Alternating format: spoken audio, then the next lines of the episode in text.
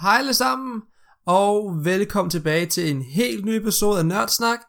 Efter fire episoder med Sora tænkte jeg, vi skal prøve noget nyt, og derfor har jeg taget fat i et album. Ja, vi skal snakke om musik i den her uge, og derfor så har jeg valgt det her album, som for mig har haft rigtig stor betydning for, hvem jeg er som person, og hvordan min ligesom, musikalske interesse udvikler sig.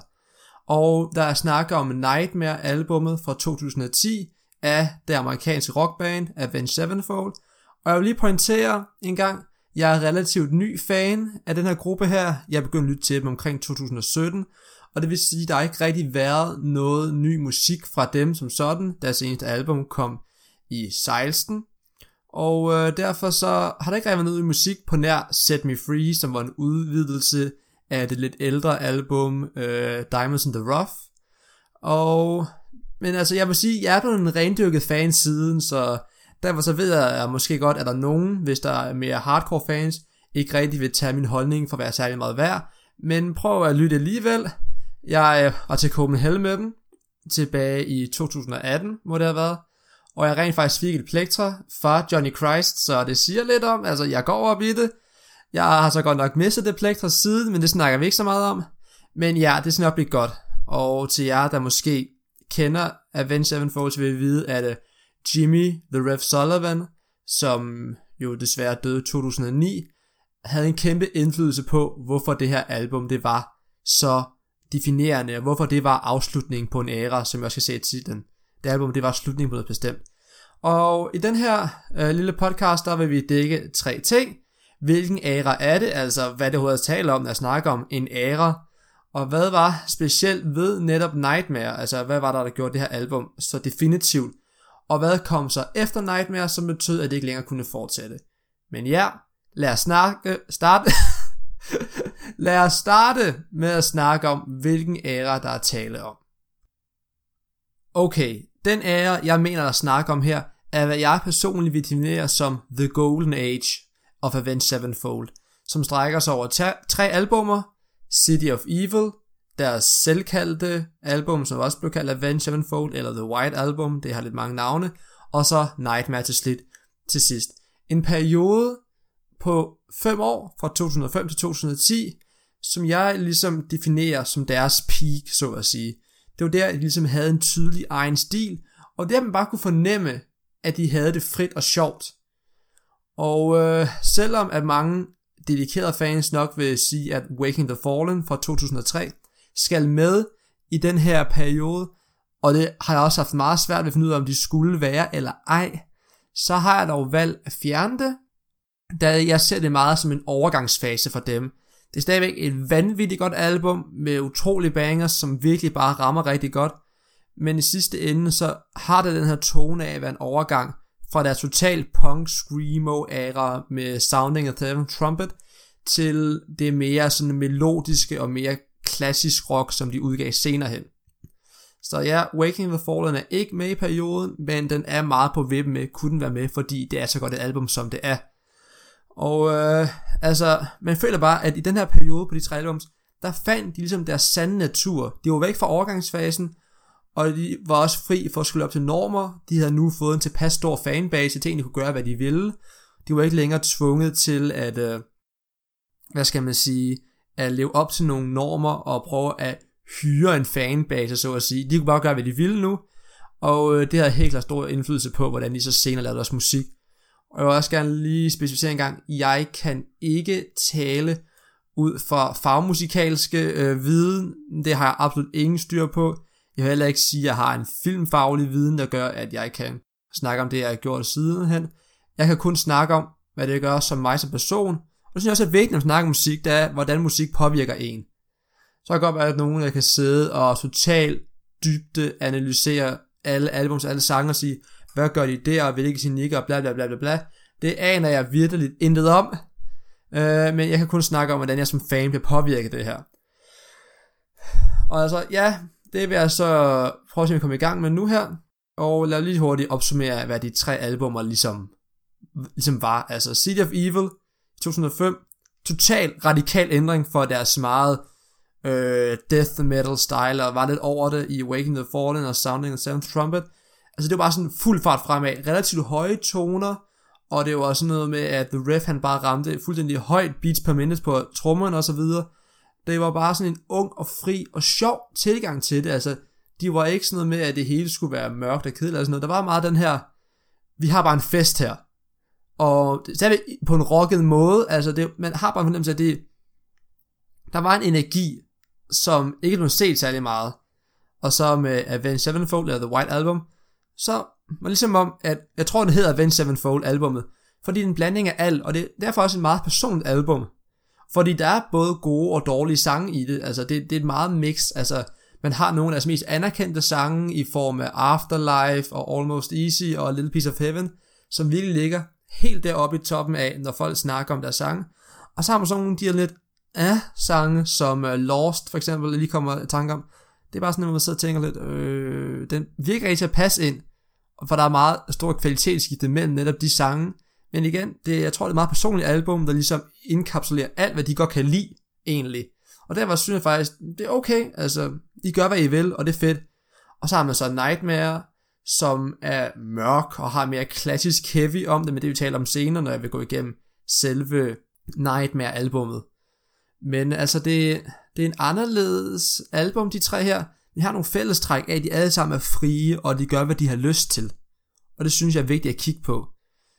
Men lad os så rent faktisk gå videre til, hvad der var så specielt ved Nightmare-albummet.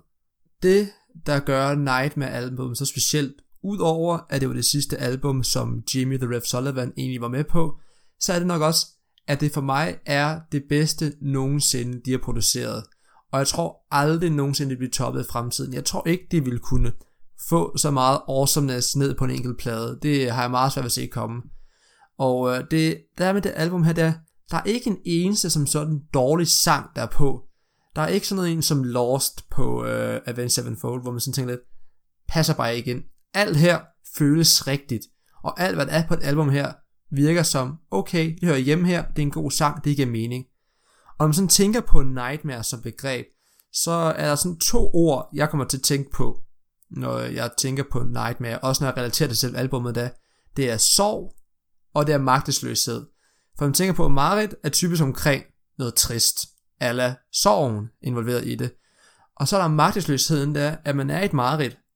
Så sker der jo ting mod en, at man oplever ting og events udfoldelser, som man ikke har nogen kontrol over. Og alle de negative ting, de sker uden for ens kontrol.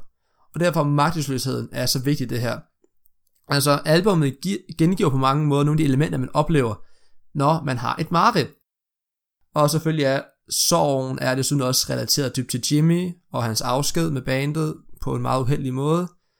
Og øh, jeg har rent faktisk tænkt mig at gøre noget, der måske kan være lidt langtrukken, men jeg vil gå igennem alle sangene, der er hele vejen fra start til slut, og ligesom give mit sag på, hvad de bidrager med til albummet. Og jeg vil anbefale jer at øh, lytte med, så pause mig, gå på YouTube eller omvendt, og lyt til sangen, så I kan følge med i, hvad det er, jeg sidder og siger, og øh, det vil jeg anbefale jer. I kan selvfølgelig bare lade være. I kan, tage, I kan bare lytte til, hvad jeg siger. Lytte dem igennem efterfølgende. Eller hvis I ikke kan lide heavy metal rock, lad være med at lytte. Men hvis I ikke kan lide det, så ved jeg ikke rigtig, hvorfor I sidder og lytter her. Men ja, lad os komme i gang med dem. Sang nummer 1.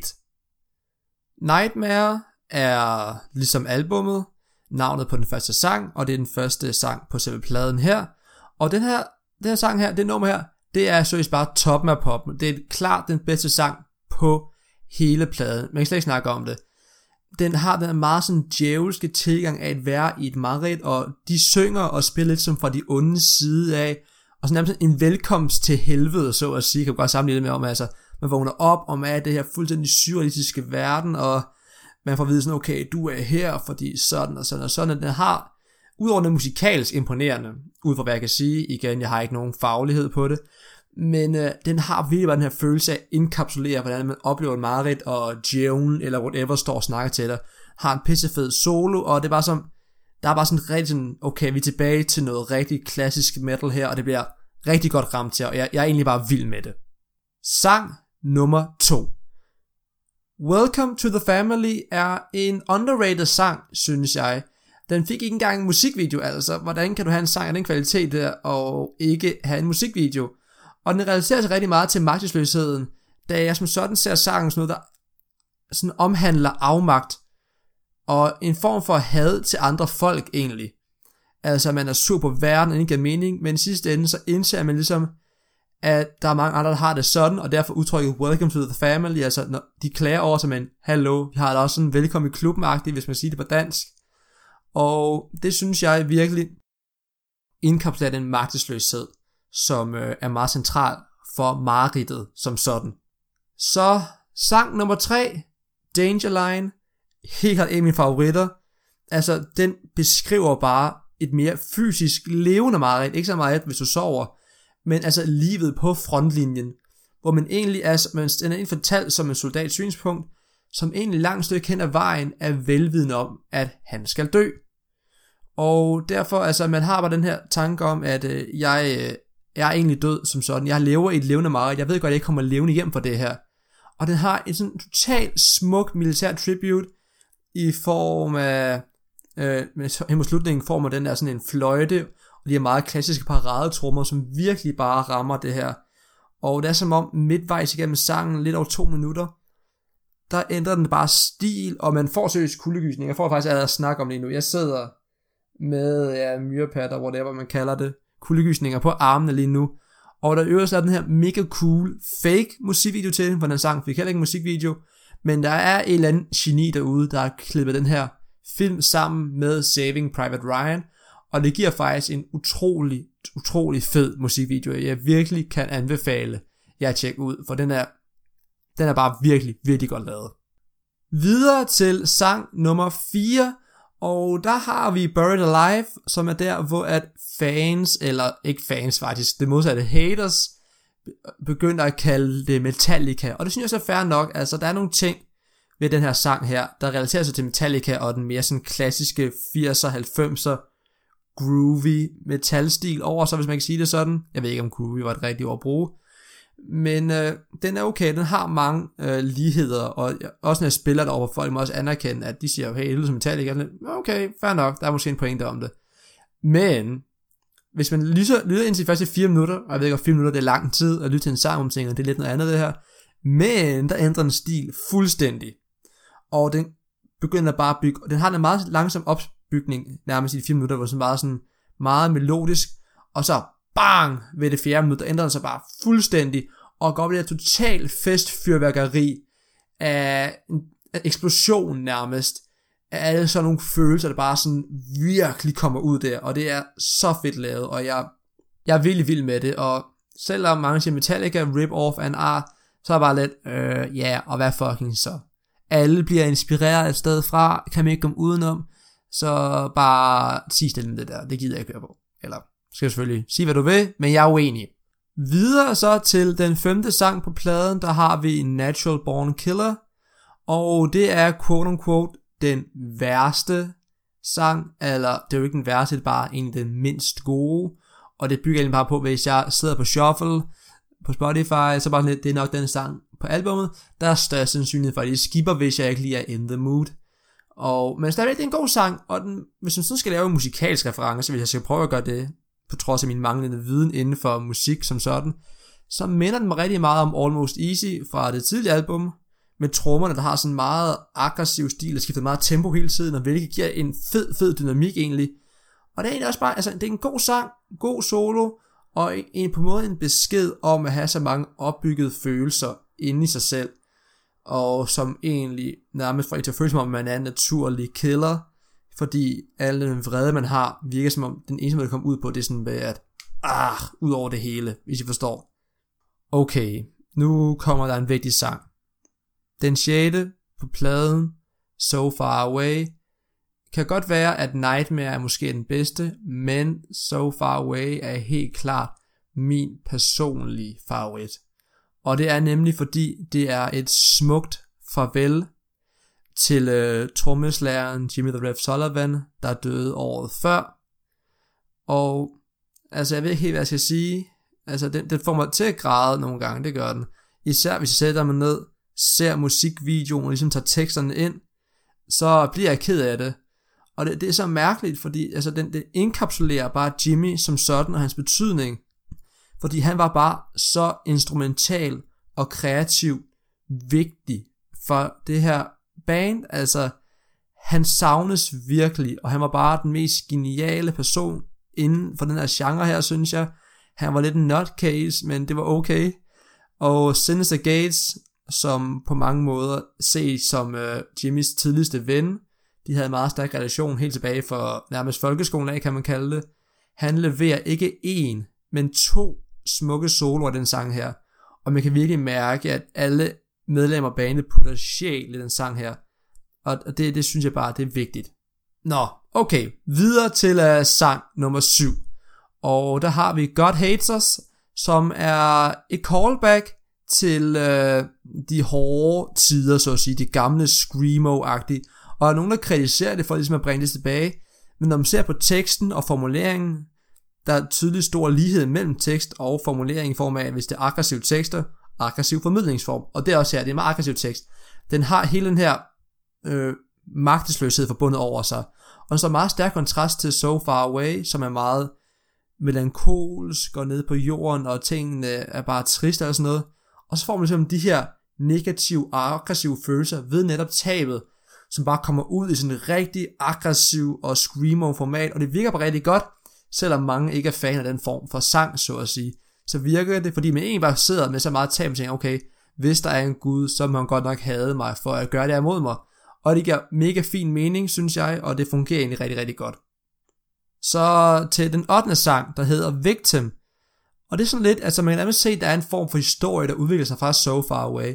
For nu efter de vrede følelser, så sidder meget tilbage med den her følelse af, at verden er uretfærdig. Den er meget mere nede på jorden, og egentlig bare en sang med en form for besked om, at man er nødt til at indse, at verden bare nogle gange er uretfærdig, og man kan sidde og føle sig som et offer, og føle, at alting bare er uretfærdigt, men i sidste ende, øh, så kan man bare ikke rigtig gøre så meget ved det. Og man er nødt til ligesom bare at komme videre, og den handler meget om Jimmy og tabet af Jimmy, fordi man føler, at det bare er så uretfærdigt og man er egentlig et offer for den her uretfærdighed. Så til den 9. sang, Tonight the World Dies, og den er så, det er sådan lidt der, hvor man sidder og skal prøve at håndtere tabet, og, og man føler egentlig, at verden går under, og det er måske ikke så meget den fysiske verden, det er mere ens mentale verden, hvor alting krøbler for en fuldstændig, og intet giver mening længere, man har sådan lidt sådan en apocalypse ting, at intet bare har nogen mening længere, og det er fuldstændig lige meget, og det jeg godt kan lide ved den er, den har den her country guitar. Og det, det der med country guitaren, det er, den giver en indsigt af, at tingene er uretfærdige og hårde, men det er okay på en måde. Det er sådan lidt, jeg får, man forbinder countrymusik. Sådan lidt, man synger meget om de negative ting, men it is what it is, man kan ikke rigtig gøre så meget ved det, og man bare prøver at komme videre. Okay, øh, jeg ved godt, vi har lyttet til mange sange nu, eller vi har ikke lyttet til dem, jeg snakker om dem, og I har formentlig også lyttet til dem, det håber jeg i hvert fald, I har. Men nu kommer der en uh, interessant en, Fiction. Og det der med Fiction er, som den 10. sang, der den originale titel var egentlig Death. Og det var den sidste sang, som øh, Jimmy han leverede til dem. Han indleverede en demo af sangen, han sad indspillet hjemme hos sit eget studie på klaver, og sunget nogle øh, akkorder til den. Og han har, sunget, han har sunget sin linje og sådan noget.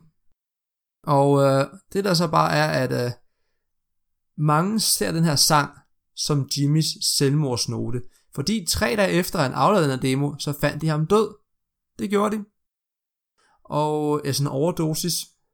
Og den her sang, den handler rigtig meget om hans smerter med den sygdom, han havde. Altså det var med Jimmy, det var, han havde et for stort hjerte, samtidig med nogle organfejlrelaterede sygdomme, der gjorde, at han tit var i rigtig mange smerter. Og han har også fået at vide, at han ikke ville blive mere end 30 år gammel. Og så for at komme af med smerterne, kan man antage, at tog han så sit eget liv i en alder af 28 år.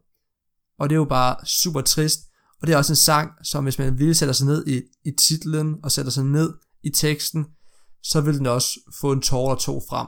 Og det, det, det, det rammer hårdt den her, og derfor er jeg, jeg er egentlig på en måde glad for, at de ændrede titlen fra Death til Fiction, fordi Fiction var et kaldnavn, som Jimmy havde. Han, påstod, han påstod tit, at hans liv var en fiktionhistorie, for der skete så mange weird ting, og det kunne muligt være ægte det hele, og det var blevet så kaldt fiction, og det er også lidt mere positiv afsked med ham, end death ville være, selvom teksten og sangen selvfølgelig ikke er meget dødsorienteret, så synes jeg, at det fungerer. Og det er også bare så smukt at høre Jimmys øh, demo-stemme synge duet med Matt, der selvfølgelig også har puttet sine egne tekster på og bidrog til sangen. Og det er egentlig en meget, meget smuk sang på rigtig, rigtig mange punkter. Okay, og jeg ved godt, vi har været langvejs nu, og nu kommer den sidste sang, Save Me, nummer 11. Og øh, den minder rigtig meget om A Little Piece of Heaven i Avenged Sevenfold albummet, og øh, The Wicked End i øh, City of Evil, som er den her lidt lange, weird sang, med nærmest en historie i. Og det der gør med Save Me, er, at den har en meget fin slutlig note om al den håbløshed, der er med det, de har gået igennem. Og øh, hvis man sådan opsummerer de sange her, der, det er på en måde to del album, adskilt af So Far Away i midten, hvor den første del er sådan klassisk rock, og meget det, man har kender fra Avenged Sevenfold generelt, og bagefter bliver det hele meget fokuseret på Jimmy og deres håndtering af Jimmys tab, så at sige. Og det synes jeg bare, det er en smuk detalje, der gør det album bare lidt mere værd at lytte til. Okay, nu har vi så snakket om øh, uh, Night med albummet. Jeg håber ikke, det var for langt. Det er første gang, jeg har prøvet at, uh, ligesom at gå et album igennem hele vejen. Og I må lade mig høre, hvad I synes om det, om det fungerede, om det var for langt. Og øh, nu skal vi så snakke om tiden efter Nightmare. Og øh, det man lægger mærke til ved tiden efter Nightmare, det er også, det er tiden efter Jimmy. Fordi han var bare så vigtig. Altså, Hells to the King var et okay album, som er ret godt at lytte til, men man kan bare ikke øh, se væk fra, at selvom det havde gode hits, så manglede det bare kreativiteten. Og det var Jimmy, han, han var. Han var den kreative styrke bag det her band her på rigtig mange punkter. Og det er også derfor mange siger, at det lyder som Metallica. Og det er også svært nok, altså når jeg spiller det her for, for nogen, så kan det godt sådan hey vent, det er, det sgu lidt Metallica-agtigt det her. Og i, ja, det kan jeg egentlig godt se og høre, når jeg lytter til det. Og det sjove er bare, at bandet af Avenged Sevenfold, siger jo, at øh, det var et bevidst valg, fordi I gerne vil gå tilbage til noget mere 80'er heavy metal. Og det er også svært nok, hvis man gerne vil det, men jeg tror bare, der er andre grunde. Og øh, det, det er jo ret fedt, at Mark Portnoy ligesom indspillede albummet. Jeg vil gerne have, at han blev med dem. Han indspillede dem og gik dem turné med bandet, indtil de fandt en afløser. Og det er i afløseren, at vi skal prøve at kigge på, hvor problemet som opstod. Og Aaron LJ, jeg kan ikke sige hans navn helt, han var den nye trommer, der kom ind, men han var der ligesom kun som trommer. Han var ikke det kreative input, de manglede. Og jeg kan ikke rigtig bebrejde ham for det. Altså, han kom ind, virker yngre end de andre. Det tror jeg faktisk, han er. Og øh, han skal fylde kæmpe sko ud. Han har aldrig nogensinde kunne gøre. Altså, han er en god nok trommer. Det kan man slet ikke komme, det kan man slet ikke komme udenom. Altså, trommerne på hele til albummet er ganske gode. Men man, han skal passe ind i en stil og et, et band, hvor han skal fylde meget mere end, øh, end bare at være en god trommer. For det kan han sige, han er en god trommer, det kan man slet ikke komme udenom men han kunne bare ikke udfylde skoene som det kreative input, og som bandets nærmest centrale fokuspunkt på mange punkter. Hvis du forstår, hvad jeg mener. Det vil han aldrig nogensinde kunne gøre. Så derfor, det er ikke hans skyld, at Hell to the King blev relativt dårligt modtaget. Og altså, han blev fyret igen efterfølgende, hvilket jeg synes er synd, for det var egentlig ikke hans fejl, og nu har de så fået Brooks Swaggerman i stedet for, som er lidt ældre end de andre, han har lidt mere erfaring, og øh, selvom jeg ikke tror, at han gør det så meget bedre, end Aaron gjorde, så er det bare til et punkt nu, hvor bandet er kommet så langt efter tabet af Jimmy, hvis man kan sige sådan, uden at lyde kynisk. Men nu med deres The Stage album i 2016, så er de bare blevet så distanceret fra begivenheden, og er ligesom kommet videre og blevet voksne, så at sige. Der er gået syv år siden han stod nu. De er prøvet at komme videre og lave anderledes form for musik, stadigvæk heavy metal, men helt anden stil, og derfor så tror jeg ikke, at det er så vigtigt, at man havde en, der kunne, ligesom, kunne leve op til det, som Jimmy gjorde. Og her til slut vil jeg egentlig gerne lige snakke lidt om Jimmy, og hver gang jeg kommer til at gentage mig selv lidt, men jeg håber, det er okay. Fordi, hvem var Jimmy The Rev Sullivan? Han var en trommeslager i bandet Avenged Sevenfold, men han var så meget mere end det. Han var mere end en trommer. Han var kernen bag deres identitet. Han var den form for weird, ungdommelig indspark, der gjorde dem så øh, genkendelige, og gjorde dem, som man godt kunne lide egentlig. Altså han var lidt en madman på en måde. Han var lidt skør, men han var, sådan, han var en barn i en voksens krop. Og jeg tror derfor, at han er en skyld i deres succes på mange punkter. Altså, det man er mærke til, at da han døde, der den unge ånd i bandet, og den der ungdommelige frihed, forsvandt ligesom. Og jeg er ret sikker på, at han er uerstattelig. Det kan man simpelthen ikke komme udenom. Man vil aldrig nogensinde komme tilbage til en ungdommelig vibe, og så meget, som jeg gerne ville se Jimmy fortsætte i bandet, altså hvis han ikke var død, så ville jeg rigtig gerne se, hvor langt de var nået. Så var jeg nødt til at anerkende nu her, okay, de er blevet voksne, og de har egentlig klaret det okay. Altså mange kunne bare vælge at gå helt ned i kulkælderen og helt stoppe med at lave musik, og det, det ville ikke være særlig favorabelt scenarie på nogen måder. Så ja, jeg slet ikke tænke på, hvor store de kunne have blevet, hvis jeg var fortsættet med dem. Men øh, det jeg så også kom til at tænke på, det er, altså, han døde i 2009. Jeg begyndte at lytte til Avenged Sevenfold i 2017.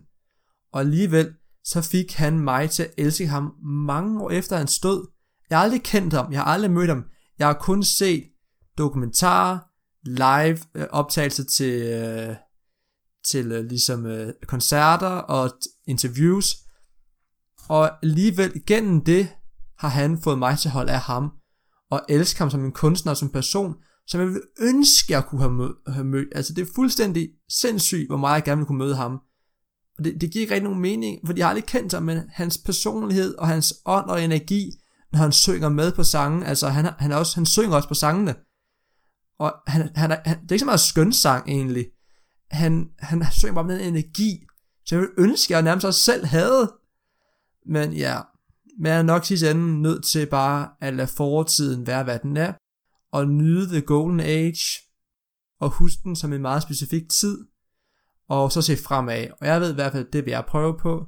Jeg vil øh, lytte til den dag, jeg dør, sammen med rigtig mange fans rundt omkring i verden, og mindes Jimmy, når det er passende, men også anerkende, at man er kommet videre. Og ja, det er altså så slutningen på denne omgang. Håber I kan lide den her format her med musik. Lad mig lige høre, hvis jeg andre ting, I gerne vil have at tage op.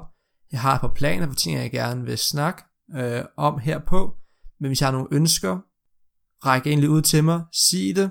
Så ja, det her det har været Mass. I har lyttet til Nørdsnak. Og vi ses i næste uge.